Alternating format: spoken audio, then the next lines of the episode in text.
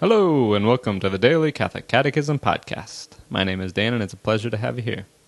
It is June 11th, and we will be reading paragraphs 1263 through 1269 today.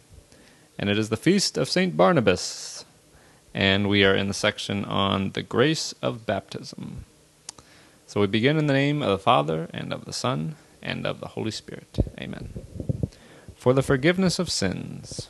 By baptism, all sins are forgiven original sin and personal sins, as well as all punishment for sin. And those who have been reborn, nothing remains that would impede their entry into the kingdom of God, neither Adam's sin, nor personal sin, nor the consequences of sin, the gravest of which is separation from God.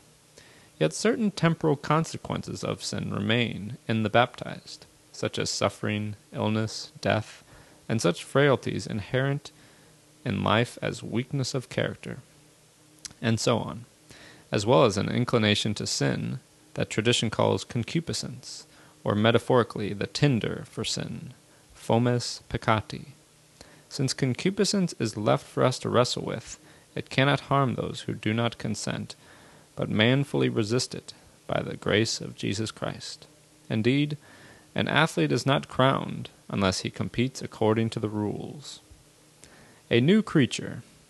Baptism not only purifies from all sins, but also makes the neophyte a new creature, an adopted Son of God, who has become a partaker of the divine nature, member of Christ and co heir with him, and a temple of the Holy Spirit.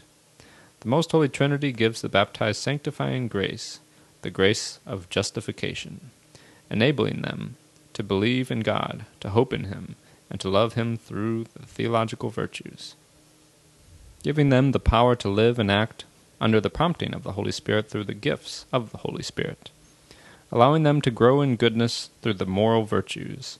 Thus, the whole organism of the Christian supernatural life has its roots in baptism. Incorporated into the Church, the body of Christ. Baptism makes us members of the body of Christ. Therefore, we are members one of another.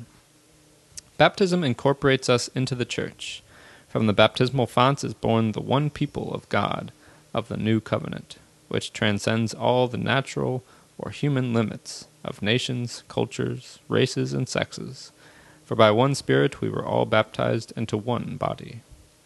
The baptized have become living stones to be built into a spiritual house, to be a holy priesthood.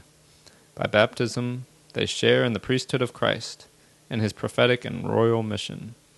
They are a chosen race, a royal priesthood, a holy nation. God's own people, that they may declare the wonderful deeds of him who called them out of darkness into his marvelous light. Baptism gives a share in the common priesthood of all believers. Having become a member of the Church, the person baptized belongs no longer to himself, but to him who died and rose for us. From now on, he is called to be subject to others, to serve them in the communion of the Church, and to obey and submit to the Church's leaders, holding them in respect and affection.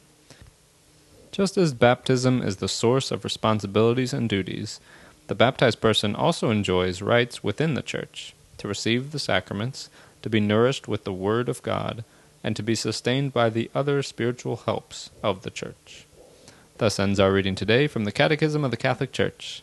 The website is dailycatholiccatechism.com, and you can email me at dailycatholiccatechism at gmail.com. God bless you all, and may these teachings handed down by the apostles of Christ strengthen your faith and lead you to everlasting life. Amen.